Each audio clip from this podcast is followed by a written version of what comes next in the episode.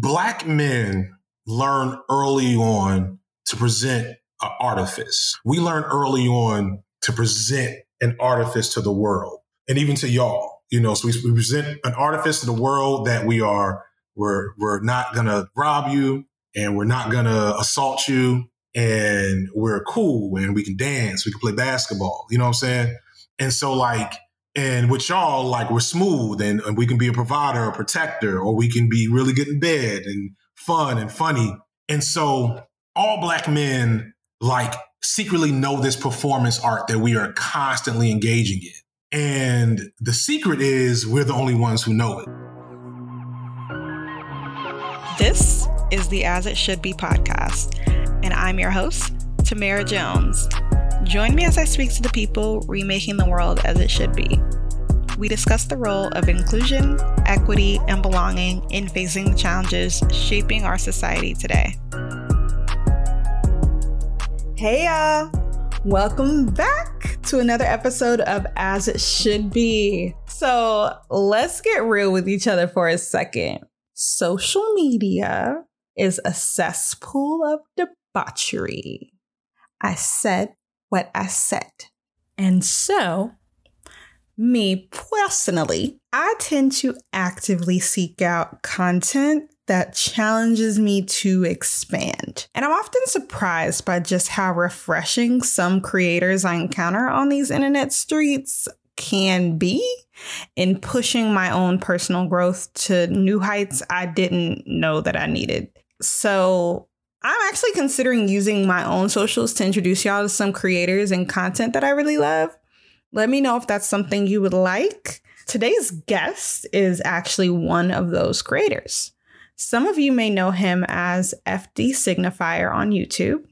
Throughout the episode, you'll hear me call him Fiq, which is what the F in FD stands for. Fiq is a YouTube creator that analyzes Black media and challenges us to critique the stories we consume and analyze how those sources are shaping our perspectives about ourselves and each other. During our conversation, I learned so much about Fiq's upbringing and how that shaped him, but we also get into a conversation about how the portrayal of Black men specifically has impacted how we as a society behave towards them, what we expect from them, and how they navigate the world as a result. Without further ado, Join me in welcoming Fiq to the show. Welcome to As It Should Be, Fiq. Thank you for joining me today. Thank you for having me. This is my first piece of media since I've as a YouTuber, so this is dope. That's dope. So let's just start with introducing you. Talk to me about your life growing up. What's your story? I think I have a pretty unique story, but I'm always hesitant to embellish because I've also heard like even more unique stories, but I'm gonna just put it out there. I'm the youngest of three of a single mom, so I have some of the, the very stereotypical trappings of, of African American men growing up, missing father figures, etc. My mom, however, did not struggle. My mother worked incredibly hard. She had her PhD by the time I was graduating from high school. So she put three children through college and got her PhD at the same time. So I have this unique perspective of having a lot of the markers of stereotypical black poverty, whatever, like seasonings and sprinkles of it, while also being exposed to high levels of achievement and relative privilege because of that. My mother was also Black Panther in her youth, and I have a lot of like Pan African, very Afrocentric, like a lot of stuff we call hoteps today that was native to me as a child which is why I look at it very differently now as an adult, especially compared to what I'm seeing now, which does not look like what I saw as a child. And even in that, because of my privilege, because that was very much a, a people's class based movement, but a lot of that people's class based struggle I didn't feel. And then I, then I also went to a very diverse high school, economically and racially. So I have had the privilege and benefit of having this very unique perspective of the world growing up my entire life of being able to witness um, things and and touch on different aspects of of experiences which informed my worldview. And while sometimes coming to clash with other people because people have, can only see the world through the lens that they they have access to. And so since my lens tends to in- include all these other features, I have I've been accused of being a hotep and accused of being I can't think of the other the opposite, but I've been, I've been accused of two different like disparate things since I started my channel. I had somebody be overly critical of me because I was too pro black, and then I've had people say you you hate black men at the same time. So I'm like, well, I must be doing this is exactly what I want to be. This is kind of exactly what I want to do. So you said your mom was a Black Panther. What did that mean for you? What kind of experiences were you exposed to as a result of that? Man, so I was almost about to say nothing, but like when I think about it, uh, a, a, lot of like unique things. I remember meeting Muhammad Ali as a kid. Are you familiar with Lupe Fiasco? Yeah. I knew his father. Lupe Fiasco's father was like the community militia guy. And we learned karate because we, you know, that was a big part of, of black uh, social action movements in Chicago at the time I was growing up. So I remember going to karate classes. I remember being in his weapons store. I remember going to visit him at 18 when he was uh, right before he passed. He had moved out into the sticks, but he still had a house full of weapons, like dirty hairy guns, like Bowie knives. That's so dope. yeah, it was also like it's also kind of it was rough at times. Terrifying. Yeah, terrifying is a good way. It's it's not. It's like, and that's kind of my thing. Is like I've experienced uh, a lot of Black Power fantasy spaces. A lot. I think a lot of people come into Black Power ideology in undergrad, like we were putting it. And they idealize it to be something that it's not. So, like, No Shade Lupe Fiasco's father, I did not enjoy visiting him during that because he scared me. He talked crazy and he was very sick. So he's talking that cash shit about black people, right? I think this is like right after 9 11. He's talking that like real cash Pope black power shit. Yeah. But he's sick. He's being killed by diabetes. But just going back to your original question, yeah, like, you know, Pan African festivals, you know, my sister got married in the Nation of Islam's like head mosque, um, like her national headquarters. So, like, all these like super pro black things that are like sacred in like fantasy spaces to a lot of people, they're they're native to me, which ironically or paradoxically actually makes them seem a lot less special in my in my framework and allows me to be more critical of like uh, of them as a whole. Yes, because there's a lot of stuff that people just don't they they never really see. Like knowing people who were there when Malcolm X divided uh, from the nation, having met and like talked to personally Warith Deen Muhammad, who was Elijah Muhammad's son, who was expected to take over the Nation of Islam, but he rejected it for the same reason Malcolm X rejected it. And you were about to say nothing. Your mother should be ashamed of you for saying nothing.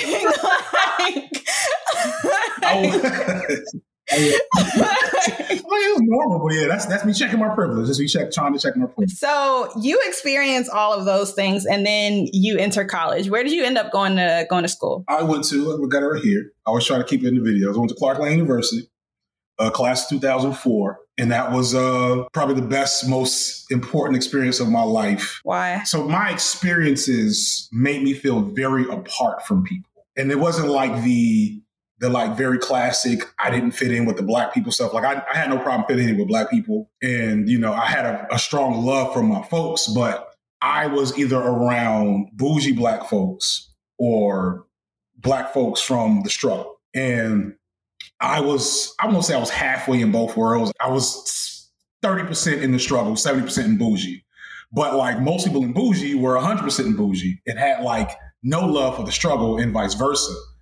And so that was my experience, I should say. So when I got to college and I got to meet so many other black folks who had similar experiences, and then I got to have folks in the struggle because, you know, HBCUs will take black folks from you know, lower economic status uh, backgrounds and build them into the best, most dynamic people in the game. So getting to like have that build me up into a different person was so valuable. I met my wife there and just so many different growth experiences came out of that. So with all of that, now YouTube, like of all the things that you could have possibly done, why YouTube? Why video essays? I started out thinking I was going to be the next Puff Daddy for some reason. Like a rapper? No, no, like a, a music producer. I actually have a really funny story about meeting Akon's mom, hearing Akon's music and thinking it was bad, and then like completely dropping a significant opportunity to be on Akon's team. And so like after that happened, I realized I didn't have the chops for that. So I got into uh, I got into the family business, which has been community service, community activism, teaching, whatever. So I became a teacher. And as a byproduct of that, of wanting to stay uh, engaged with youth, I've always been more than people my age paying attention to YouTube and whatever social media was at the time. The YouTube video essay, left tube commentary space has is a very woman dominated space and a white male dominated space and I appreciate the the many contributions I've gotten from those videos. But I've always felt, and I'm I'm a consumer of like that stuff for years since it really started being a thing in the in the early 2010s. And so I was always kind of like, man, I really wish somebody was talking about these things that are of interest to me, but in a way that I rock with. And so I was like, let me be that person, basically and people seem to respond to it because I, I, I, guess I wasn't the only one missing that type of voice. Because your your YouTube page is all about Black media. You're critiquing and analyzing film and TV and representation uh, across those things. So, in your life, kind of what role has film and TV played? I am a pop culture and media junkie. Yeah, so like that's that's really where it starts. Is that that's just the stuff I would do if I had just no no reason to make a video about it, I would want to watch as much as I can, and then I wanted to talk to people about what I watched. And then that also kind of is what got me to like being critical of things more because you see enough and you start to recognize patterns. Like I didn't go to school for film per se, but like you see enough movies, you start to recognize patterns. Like I'm a person where like don't ask me like what's gonna happen next because I'm gonna tell you and I'm gonna probably be right. You know what I'm saying? Because I like not even just like my wife still doesn't understand how I do it, you know. But once you understand stories and narrative, then you know what a creator is trying to do. So yeah, so like really, it's just um, I, am I'm, I'm just a, a, pop culture junkie. Uh, I was a teacher for ten years. What did you teach? I taught English, so I'm also like a junkie of stories and like you know elements to storytelling. And so part of the enjoying media was also just keeping up with the kids and not wanting to be completely out of touch with what they're consuming. Cause, you know, I've always believed that pop culture is just as valuable and depthful as Shakespeare and Chaucer and shit. So let's get into your actual crit- like sport of critiquing stories, right? You kind of put yourself in a real that's that's you bold. You bold in a way that I am bold.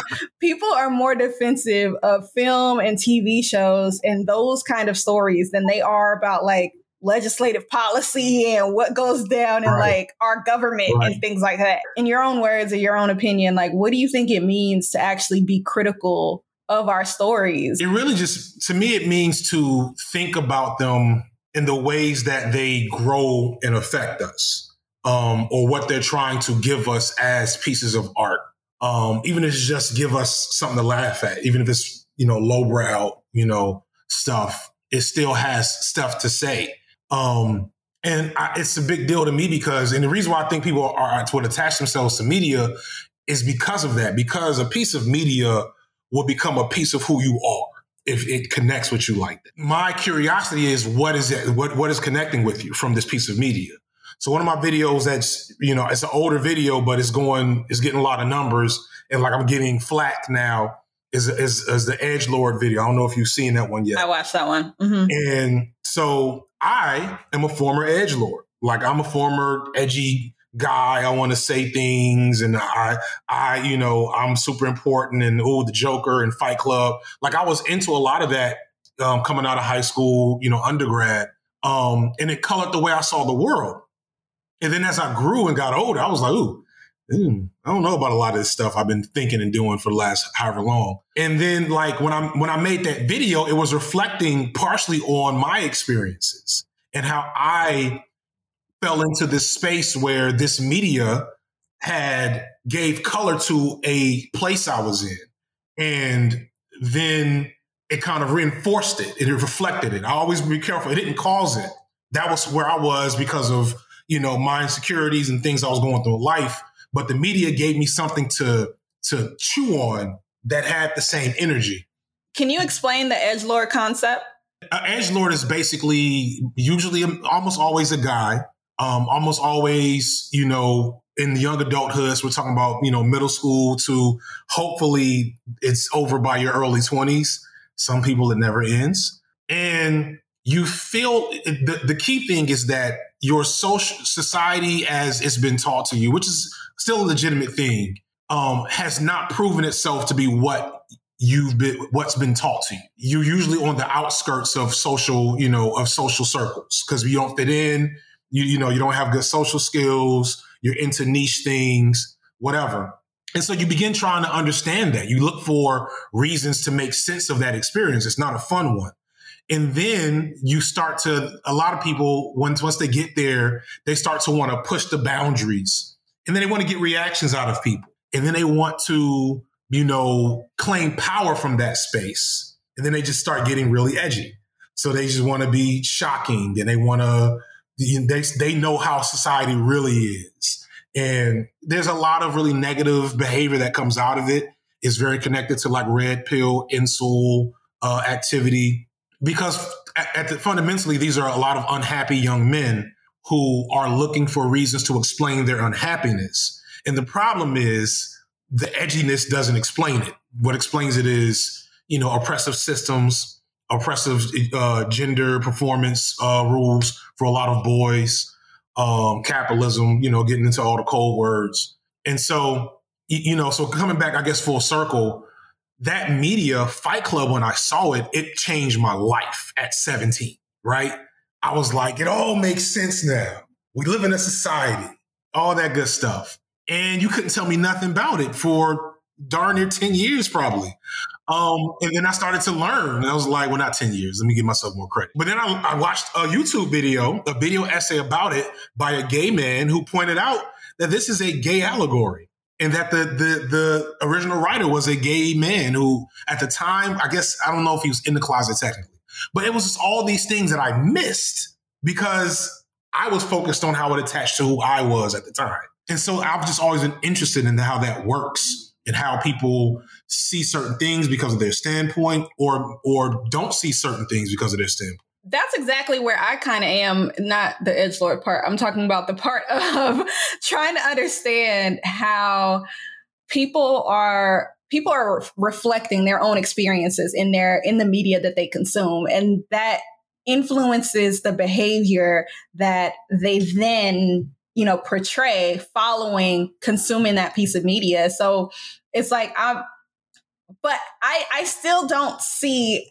how you get to the point of being able to like disassociate your clear relation like you have this admiration or like this relationship with this piece of media that you see yourself reflected in.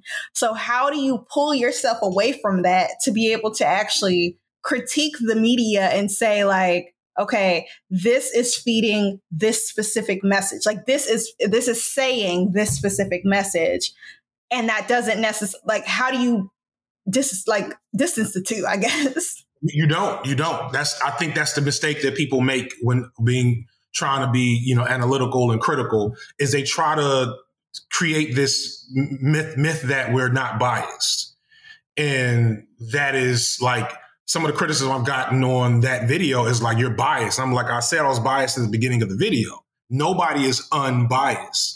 And so what you do is you present your biases and you say, through these biases, this is what I see. Through the lens of these biases, this is what this movie means to me. Um, and that's the only way you get that. To me, that's the only true way to to be critical. Um, and because you can't, I can't say that uh, like so my favorite video my favorite video recently is the baby boy video at least in terms of my analysis videos um and like to me as a black man especially having had the experience i've had in the last 10 years where i've kind of you know, gotten woke or whatever you want to call it.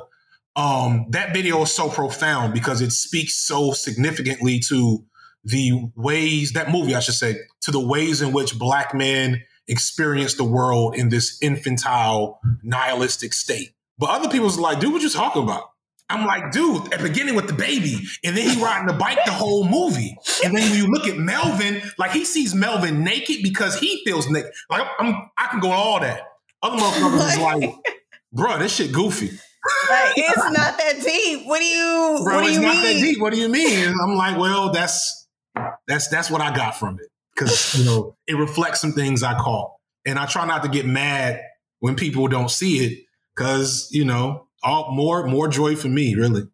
My favorite video of yours has got to like unquestionably be the Issa video where you talked about male representation in her stories, um, specifically Lawrence, and you went into depth about his whole experience on uh, her show Insecure, and I I feel like it's in that that video sh- uh, hit me differently because like it gives you a perspective of the black male experience that I wouldn't have necessarily considered um, had I not heard the perspective of a black man who watched the show, who wasn't Yeah, Team Lawrence all day. Yeah, Team Lawrence all day.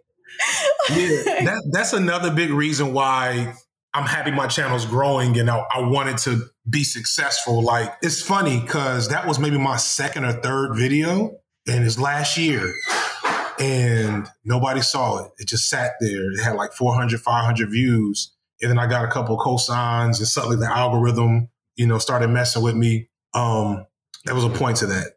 Anyway, um, the, the point was like feeling feeling uh, kind of voiceless as a black man, as a as a cis hetero black man in like today's discourse around black people and black men and us and relationships and whatever.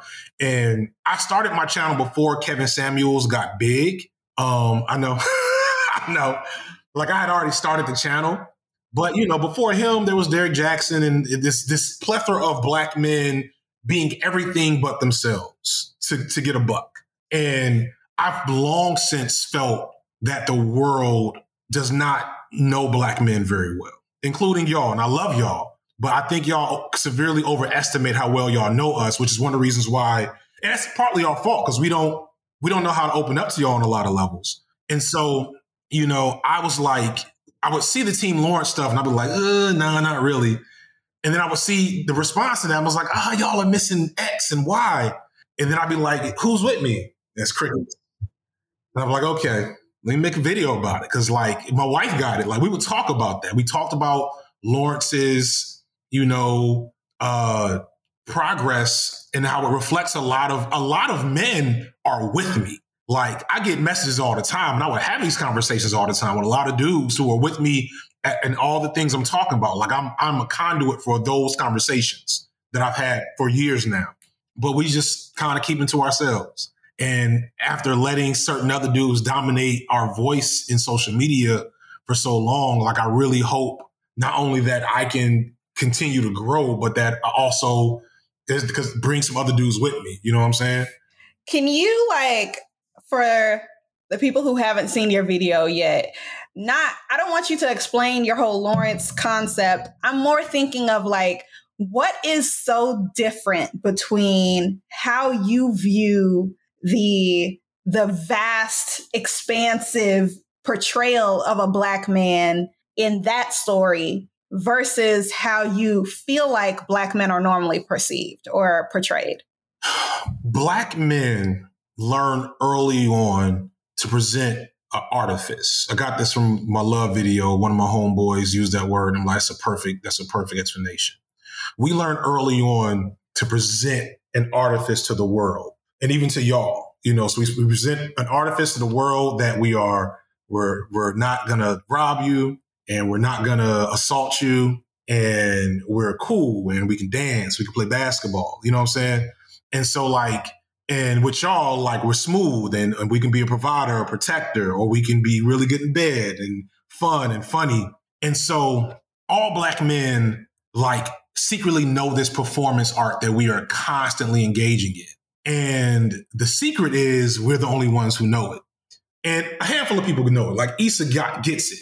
And so as a black man, when you see other black men, you know the performance. You know the beats, you know the dance steps. And so when I was watching Insecure, it was the first time in like a mainstream thing, I was watching a man do the dance on purpose. Did that make sense? It's hard to say. It's like in most media, even like media created by, like I love Ryan Coogler and Spike Lee's work because they really get into some of the complexities of black masculinity. But their male characters always perform the dance seamlessly. Whereas with Lawrence and with a lot of these other male characters, you see you ever you see them counting in their head. You ever hear that phrase? Yeah. It's like somebody's doing choreography and like somebody they got it like they got it down.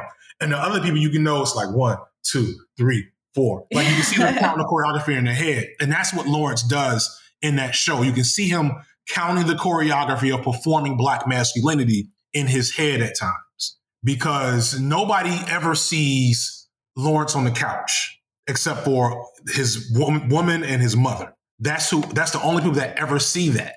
Um, and so to start there with Lawrence, it's already, bro. Why ain't you dancing? You know yeah. what I'm saying? And so immediately I was on to that.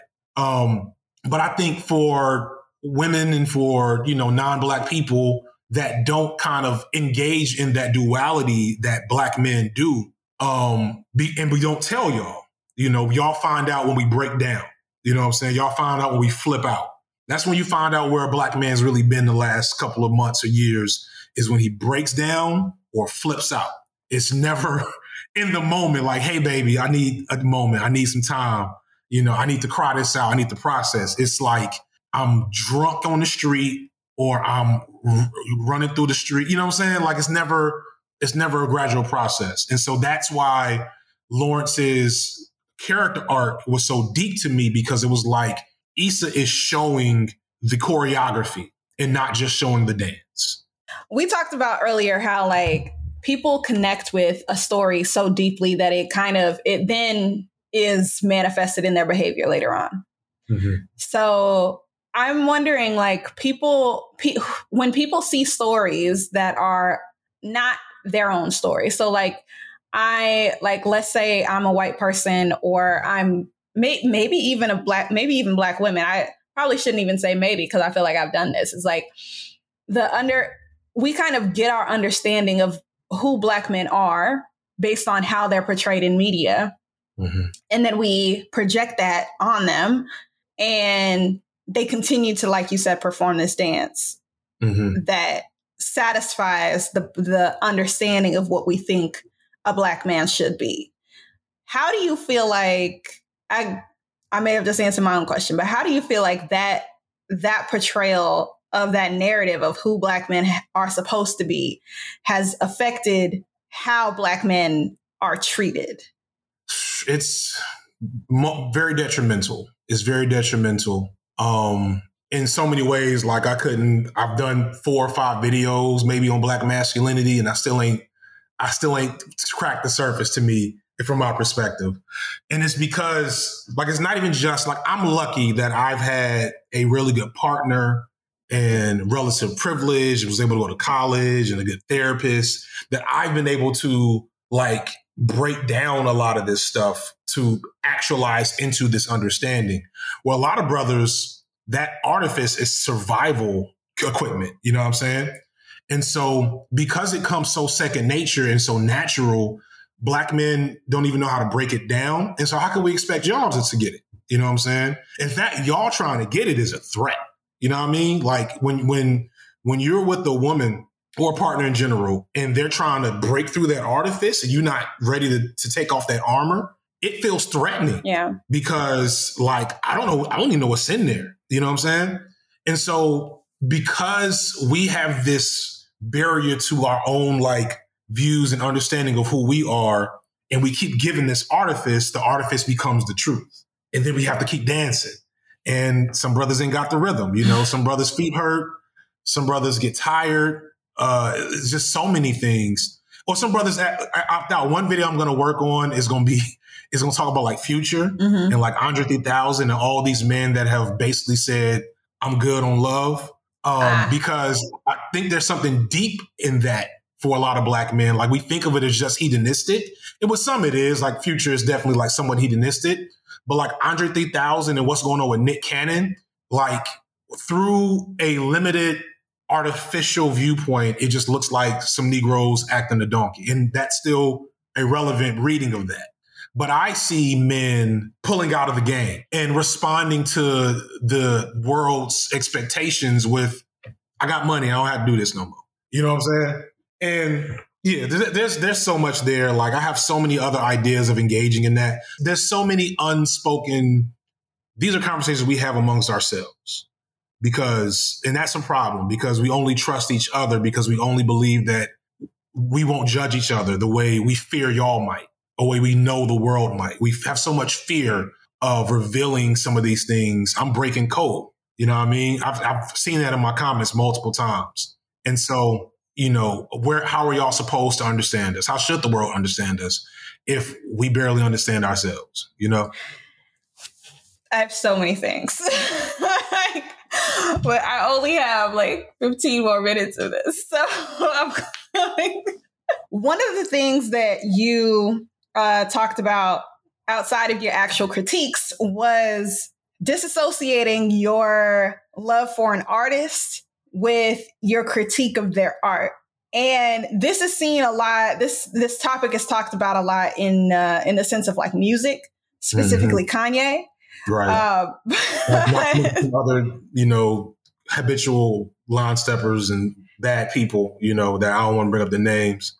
Yes. Yeah.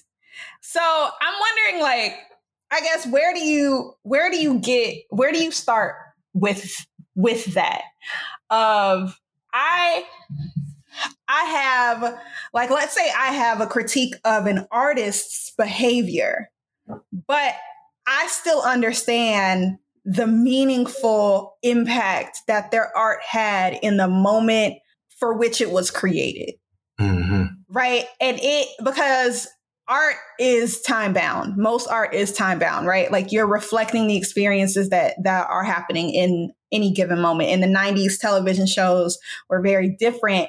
Black TV in the late 90s and early 2000s was very different than this research this like resurface of black TV that's been happening in the last decade. Right. It was a very different time. Mm-hmm. So the the the piece of art itself is pretty is very time bound like i appreciate the impact that it had for the time that it was created but at this point in time i now have a, a critique of the artist how do you separate that because that's when we get into the lane of like is it throw the baby out with the bathwater, completely boycott boycott all art that this artist has ever participated in, or is it you know yeah. it it is what it is. It was what it was. I so there's there's two major beliefs that i roll with and this is just me. So the first is is this person's behavior so bad that by consuming their art you are legit contributing to the harm of other people so that is where we get into i'm a, I'm a he who shall not be named he's from yes. chicago i'm from chicago right got it and so, like, and that's hard. That is a legit part of my childhood. Prom dances, homecoming, cookouts. That is gone for me. And initially, I was I was like, eh, I'm gonna just enjoy. I'm gonna still enjoy the music because like that's part of my childhood. And then over time, because of this rule, I can't hear it anymore. I don't listen to it. Like when I hear it, I can't stop thinking of the reality of what that person is responsible for. Um, people are going through this with Harry Potter, right? Um, because of, of J.K. Rowling's anti-trans stuff. So it's like, is is their behavior so bad that by consuming their art and essentially giving them money, are you contributing to the harm of others? So for me, if the answer to that is yes, then you kind of got to let it go.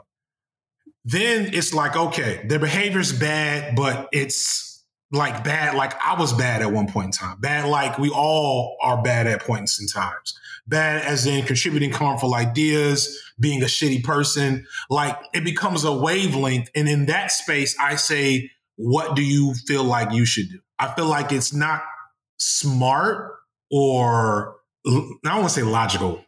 I feel like it's just not practical to create hardline rules about what art can be separated from said artists like based like this is the rule for everybody. I feel like as I feel like if, if you are no longer comfortable with that artist and that person's art, then do not listen to it. If people play it around you and you're like, this makes me uncomfortable and they don't stop, leave that space. Maybe don't hang with that person anymore. If they get mad about it, stand your ground. You know what I'm saying? And I wouldn't get mad about it if that was my situation. I, Kanye is a huge part of who I like. I grew up with Kanye, not grew up with him, right? But like Kanye was the first black man to be emotional out loud in public. You know what I'm saying? So for a lot of men like myself, like canceling Kanye, like canceling Kanye and saying I'm never consuming his work, I'm never paying attention to him, I'm never engaging in that. I, I don't I don't see that as a thing. Now, am I gonna am I gonna excuse his behavior? Hell no, not me personally. Um, do I even like his last couple of albums? Nope. you know what I'm saying? But I can't reject, you know, what I, I haven't gotten to a point with Kanye's behavior personally where I can reject what his music meant to me when I was 19, 20 years old and trying to understand myself as an emotional being, as a black man, right? And so once I get to that point, I'll stop listening to Kanye, you know? once it becomes hard, once like I once if, if something else comes out about Kanye and he's in a whole other level of harm, then I'll probably get to that point. But I'm not going to personally force people to be where I'm at.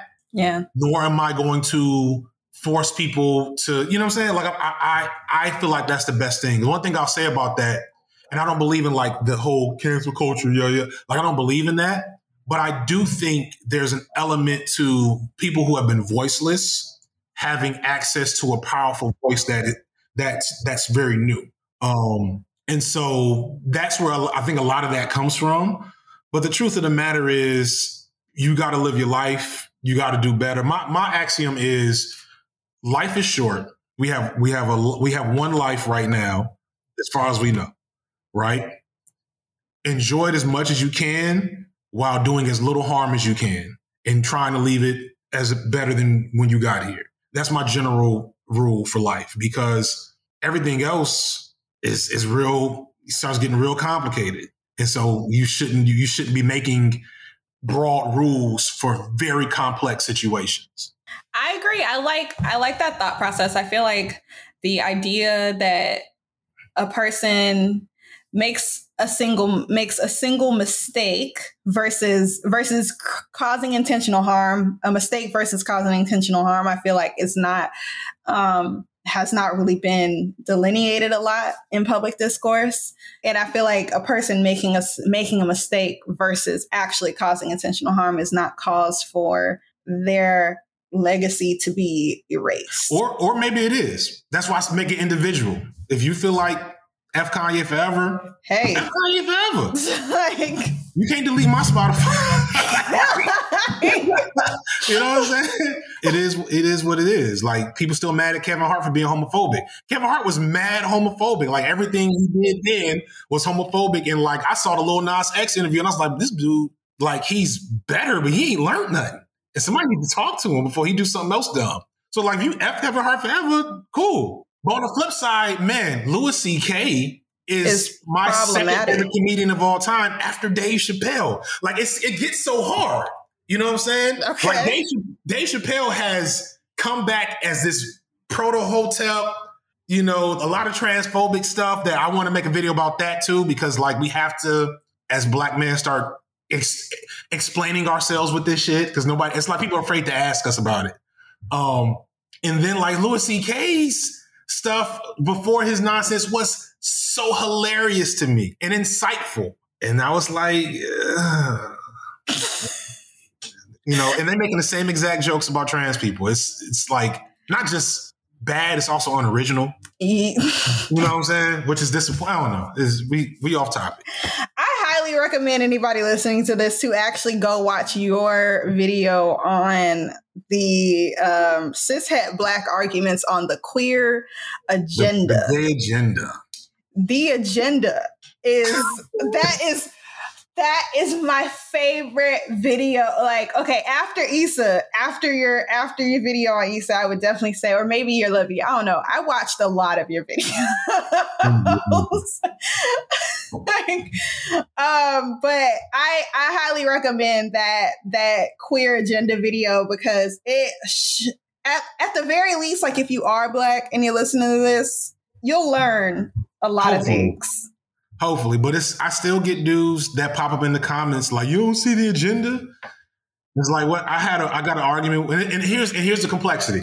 I have friends from high school. Like you, I don't know if you saw Robin was a a Robin from Batman. One of the like ten Robins is now bisexual, which like yes, yeah, cool representation, yes. all that good stuff, and it's like ten of them. So if you really like you have nine other Robins if you really need to have this. I got I got text messages that were just like absolutely not cancel DC. And, and here's where it gets complex for black men and like we was talking about canceling. Close friends from high school, you know, people that have watched my kids hit me up like this the agenda. And like one thing about again, air quotes canceling is that somebody got to do the work. You know what I'm saying? Like I don't like how people like excuse the baby. Like he just he just being himself. You know, why can't we cancel Lil Nas X, which is right? But I also don't like how people are like, like there's people saying the baby needs to be educated, but they're not going further enough than saying we need to educate the baby. Like black men need to like no nobody. Li- we don't listen to nobody but us. Let's keep it a buck. We don't listen to nobody but us. And we only listen to some of us because I've been trying to talk to some of these Negroes for years now. So, like, I gotta keep tabs on my homophobic friends and acquaintances from high school and cousins and my dad, right? Because, you know, I got to continue to engage with them and explain stuff to them. And so it's like you gotta give grace to people to, to like be where they are.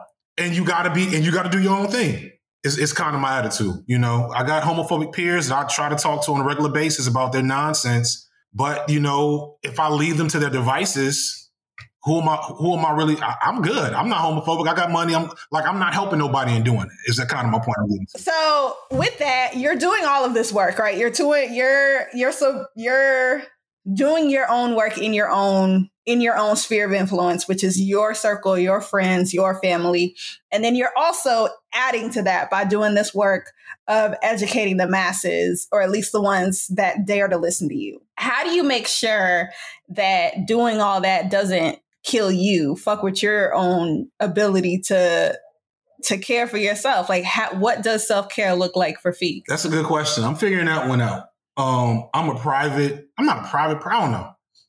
I'm not used to this much attention. I'm definitely not used to this much praise. Um, I'm a I'm a low key keeping kind of dude. I like the pe- I like for people to expect the least of me. Um, and now suddenly I'm a voice. Um, after the Edge Lord video, I had people reaching out to me talking about self harm and like the video changed their life and stuff. And I'm like, I'm not ready for that. And I had I broke down with some friends and my wife a couple of weeks ago. Like I broke down and had to like be talked into continuing because I was overwhelmed by the reality that, you know, I may quit my job in a year for this. And like suddenly I'm a YouTuber and I have to start like thinking about how my words affect people um, as opposed to just throwing hot takes out on Facebook, you know what I'm saying? And having my friends like it and share it. And so I'm still figuring that out. Um, the one thing I've gotten better at is so one, one good thing is that I'm too sure of myself to let like bad faith criticism affect me. And I'm too insecure to get like too big headed. I'm like, I'm, I'm kind of in the middle there. You know what I'm saying? And I have a strong partner that keeps me grounded. And whenever I start talking crazy, she starts calling me Kanye. And so like, that's a good way to like be reminded of like where I need to be. But you know, self like self care, I had it really figured out before I started this. I had a therapist, and we had like house routines, especially during COVID. And then like me and my therapist have disconnected because it's just you know work and time frame. and now I'm fake famous, to quote one of my old homeboys. Um, and it's like, all right, I got to figure that out as we as this ramps up because I don't know. That's a that's a. I wish I had a, a real answer for that, not just for the podcast, but for myself. No, I mean, figuring it out is a step further than a lot of people. Like taking the time to actually think about it and figure out how your day to day habits are impacting your mental health and your physical health and your ability to go on, that is a step further than a lot of people are. So you should commend yourself for at least that. I'm, I'm closer than most, but I need to get in there. in my opinion, your YouTube channel is both a love note and a challenge to Black people. So, what do you hope in the long run your impact will actually be? That's a good question.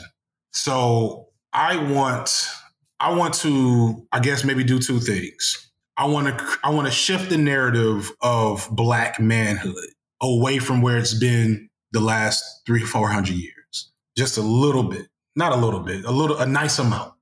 Um or at least expand the conversation so that other men feel more apt to speak up and speak to what's going on, to challenge what black manhood is to everybody else, because I think what it is now is not working. And in doing, I want to do that through celebrating and fan, just being a huge fan of black people shit, especially media and art and music, um, and you know stuff like that. I want to do it through that medium as much as possible. Um, I'm to touch on other things because you know I, I, I can't, I'm not to do all the, that. But that is, I guess, the ultimate goal is to be a thought leader of some sort, to have, you know, I've had a lot of men say, yo, this spoke to me. You know what I'm saying? This, this healed me watching this. My love video really like affected a lot of dudes because a lot of dudes felt all the things I was talking about and had never articulated them, especially outwardly to, you know, the world. And so to hear another man articulate that, that did something for them. And so, like, I want that. I want to improve where men are so that we can be better humans, better partners, better, better fathers, um, and then just be healthier. And then I want to just celebrate and elevate black art to be to, to be K-pop. Just I want to be like a K-pop fan. I love like I don't listen to K-pop that much. I have a video. I don't know if you saw the K-pop video, but like I talk about K-pop just because like when I first witnessed, I was like, man, these people so fucking happy about this shit. And I'm jealous because we so cynical about ours. You know what I'm saying? We too cool to be fans. We too cool to, we too, you know, hard or too real or too revolutionary or too woke or too, you know, non-woke or whatever to just be like, yo, that was funny or that was entertaining or that was sexy. We don't do that part enough to just be fans of our own shit. We doing it what we do a lot better. And I just kind of want to ramp that up. I love that. So if people want to get in contact with you, learn more about what you do, um, where should they get in touch? So first you can find me on YouTube. Um, I don't know what the name of my YouTube. I'm FD Signifier on YouTube. I don't know if there's like a special dot com or whatever. Um, you can find me on Instagram, um, FD Signifier on Instagram. And then on tweet on Twitter, I am I just started tweeting. I'm scared to fucking Twitter though, but I'm I'm I'm getting there. I am peak signifying on Twitter. And then if you just want to, if it's like business related, you can catch me on email, uh, uh, signifier, and that is spelled differently. It's spelled um, with F Y R E at gmail.com.